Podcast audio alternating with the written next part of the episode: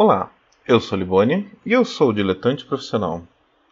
Hoje saiu essa notícia surreal aí que o, o presidente agora ele vai até controlar o comercial que o Banco do Brasil solta. E. Puta. Toda vez que eu vejo uma notícia dessa, eu penso assim. Sabe quando o cara entra ali numa empresa, entra num, numa gestão nova, num órgão, que o cara chega assim, prometeu o mundo e o fundo, ia fazer e acontecer. Daí o cara chega, ele olha assim e fala: Puta, não sei o que eu faço aqui. Tá tudo cagado, tá. O negócio é mais difícil do que eu pensava. Não sei como arrumar esse problema gigante que tem. Tem muito problema, tá muito difícil, tem muita coisa. Não sei nem por onde começar. E daí o cara, quando ele não sabe nem por onde começar para resolver os maiores problemas que ele deveria estar tá resolvendo, ele fala: Ah, que eu não sei por onde começar, vou apontar esse lápis aqui. Ou fazer qualquer outra bobagem. Vou mandar alguém jogar esse cesto de lixo fora que está me atrapalhando aqui no caminho. E o cara começa a gerenciar coisas que não deveriam estar tá nem próximo da sua alçada, não deveriam ser nem do, do interesse, que o cara não deveria nem ter tempo para estar tá vendo.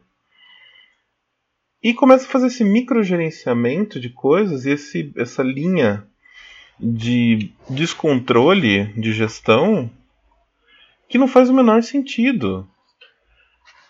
O Banco do Brasil ele é uma das poucas empresas de economia mista, né, onde o governo é majoritário, acionista majoritário, que de fato são muito, é, de fato é uma empresa muito funcional. É, ela é estratégica para o governo, porque através do Banco do Brasil você pode, por exemplo, se você quer abaixar os juros no país, oferecer crédito por, por um juros menor no Banco do Brasil e com isso forçar pela lei da oferta e procura os outros bancos a abaixarem suas linhas de crédito. Você pode oferecer serviços melhores com preços mais acessíveis para a população e tentar, e tentar forçar os outros bancos a chegar nessa concorrência. É, mas, assim, é claro que na prática tem todas essas questões de ineficiência. Eu não estou aqui para defender o Banco do Brasil e, assim, eu até sou cliente do Banco do Brasil, não é um banco que eu tenho muita reclamação, mas. E aliás, dentro dos bancos que têm reclamações, o Banco do Brasil é um dos que menos tem. É, isso é um, é dado curioso. É, apesar de a gente ter essa impressão que é um banco ruim, assim, é, é, meio uma, uma percepção que a gente tem no geral de o que é brasileiro é ruim, né? o que é do governo é ruim. Mas o, o lance do Banco do Brasil é que ele tem uma gestão profissional há muito tempo. Assim, ele tem internamente é, uma, um comando feito por funcionários de carreira. E ele só desanda, ele só estraga, ele só dá problema, ele só começa a ter os erros grosseiros que a gente vê nos outros nos outros elementos do governo, né? E quando eu falo erros grosseiros, muitas vezes não são erros, são crimes mesmo. Quando o governo tenta pôr a mão e tenta jogar lá uma indicação política, tenta é, usar ele meio que só de um cabidão em vez de usar ele de forma estratégica como deveria. Quando o banco é deixado na mão da gestão profissional dele, ele segue bem e ele funciona e ele atende ao seu propósito. E daí você tem essa campanha publicitária, não sei se vocês viram, é, que o banco está tentando, o Banco do Brasil investe muito em tecnologia e ele está tentando é, ficar ali, né, pau a pau com as, as chamadas fintechs. Para quem não sabe, as fintechs são é, empresas que atuam no setor financeiro, aliadas com tecnologia e tentam oferecer um serviço semelhante ao do banco. Não necessariamente eles são o que a gente entende por banco, mas eles oferecem serviços financeiros com preços muito atrativos através de uma estrutura mais leve, mais tecnológica. E tem vários exemplos desses aí. esses banquinhos, esses bancos novos que a gente vê, esses cartões de pagamento novos que a gente vê, que tudo resolve pelo celular, você abre a conta pelo celular. E, e isso é uma grande tendência. Quem acompanhou a campanha eleitoral ano passado pode, poderia, pode ter reparado que todos os candidatos falaram nas fintechs como uma solução para o mercado financeiro, como um jeito de baixar tarifa bancária, um jeito de eh, reduzir juros. Então as fintechs elas são de fato as empresas do momento, a tal da bola da vez. E o Banco do Brasil, como um banco tradicional, apesar de ter as vantagens de um banco tradicional, né, as, as garantias, oferecer por si a segurança de um banco tradicional, ele ainda tem que competir com as fintechs, ele ainda tem que ir atrás desse público jovem, ele ainda tem que mostrar que ele produz tecnologia, ele ainda tem que mostrar que não é tão difícil abrir uma conta nele, que você consegue trabalhar com celular, que você consegue ter uma tarifa zero. Montaram lá uma propaganda com alguns influenciadores, eu não sei exatamente porque eu olho para eles eu não conheço nenhum, infelizmente, mas não vem ao caso. Fizeram lá um elenco de pessoas jovens com uma representatividade ali de negros, LGBT e tal, e fazendo. É um comercial bacana, um comercial bonito, ele não tem nada de errado. Ele está muito dentro da proposta que o Banco do Brasil sempre teve, assim, de que é um banco de todo brasileiro, se você pensar. Ele. É, quando a gente mostra no comercial o menor, né, o, o que normalmente não está incluído em tudo, quer dizer que o banco inclui todos. Né? Essa é a lógica. Se você mostra, se você no Brasil a gente tem uma discriminação racial e você mostra que o banco ele está aberto aos negros, quer dizer o quê? Que ele é um banco de negros? Não, que ele é um banco que está fazendo o que deveria fazer, atender negros e brancos da mesma forma. É, que você mostra para o gay, quer dizer que ele é um banco só para gays? Não, quer dizer que é um banco que atende é, héteros, gays e sei lá, até porque para você abrir uma conta não importa, né? O seu uso do banco ninguém usa.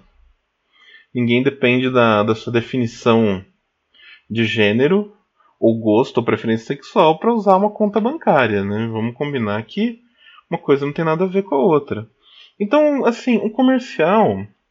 Qualquer comercial, qualquer pessoa que você pegar de publicidade, de cinema, vai te falar que um comercial é uma coisa cara de fazer. Você tem um orçamento longo, você tem as filmagens, você tem esse casting, você tem esse elenco, você tem que pagar esses cachês. E toda essa produção foi feita. O comercial ficou pronto, foi ao ar, já foi executado todo esse gasto. E o presidente olha e fala: Ah, só tem gay no comercial, sei lá, o que, que esse cara pensou que nem é isso. Se você olhar ali o vídeo do comercial, mas nem é isso. Ele, a única coisa que dá para dizer no comercial que só tem no comercial é só tem jovem no comercial. E, e daí alegando que não foi representado todas as todos os, os tipos de jovens, é, mandou tirar do ar, mandou demitir o, o diretor responsável e criou esse esse barulho todo em cima de nada. Sabe, se falasse assim, olha, é um comercial ofensivo. E, e, a gente já teve comerciais ofensivos que ninguém derrubou, por exemplo. É, um tempo atrás, eu não, não vou me lembrar agora se foi a Caixa, que fez um comercial que mostrava o escritor Machado de Assis como branco. E. Assim, aí sim a gente tem uma coisa ofensiva. E isso sim é um tipo de comercial que você pode falar, não, é um comercial ofensivo. Você retratar um personagem que é negro como branco é ofensivo. Mas mesmo assim, na, o, o presidente da época, é, não lembro se já era Temer, não lembro se, se já era, se ainda era Dilma, não se meteu nessa conversa. Por quê? Porque não cabe ao presidente ficar fazendo gerência sobre o comercial do banco pode ele pode achar tal e fala, ligar lá pro diretor falar olha é, não concordo não sei o que mas assim demitir por causa de um, de um comercial começa assim e ficar gerenciando, ficar microgerenciando essas coisas, é a gente tem que encontrar um limite, assim, é, é importante que a pessoa esteja atenta a todas as a todas as questões do país. É importante que os nossos governantes eles prestem atenção em detalhes, mas assim é, não, não resolve você microgerenciar coisas que você não tem ideia e você é, gerar gastos, porque na prática foi isso. Ele gerou gastos para o orçamento do Banco do Brasil por um gosto pessoal. Simplesmente por um gosto pessoal. Ele olhou para o comercial e falou: não gostei. Daí foda-se, joga todo esse dinheiro que vocês gastaram no lixo e azar. Sendo que não tinha nada errado no comercial. Então. Eu não sei, eu não, eu não, consigo entender esse país que a gente tá. Que. A única explicação que eu tenho é isso. Talvez esse cara nunca achou de verdade, assim, no fundo do coração dele, que ele ia ganhar essa eleição. Talvez ele tinha quase a certeza que não ia ganhar. E a hora que ganhou, ele falou: Puta, fudeu. E a hora que ele sentou na cadeira, ele falou: Puta, fudeu muito. E os dias foram passando e os meses foram passando, e ele fala: Puta, fudeu demais. Eu preciso fazer alguma coisa, qualquer coisa. E o que, que eu faço? Uma cagada. Uma bobagem. Eu pego e fico tirando formiga do jardim enquanto tá passando elefantes em cima das pessoas. E é isso. Obrigado a quem ouviu, obrigado a quem teve a paciência. E até mais.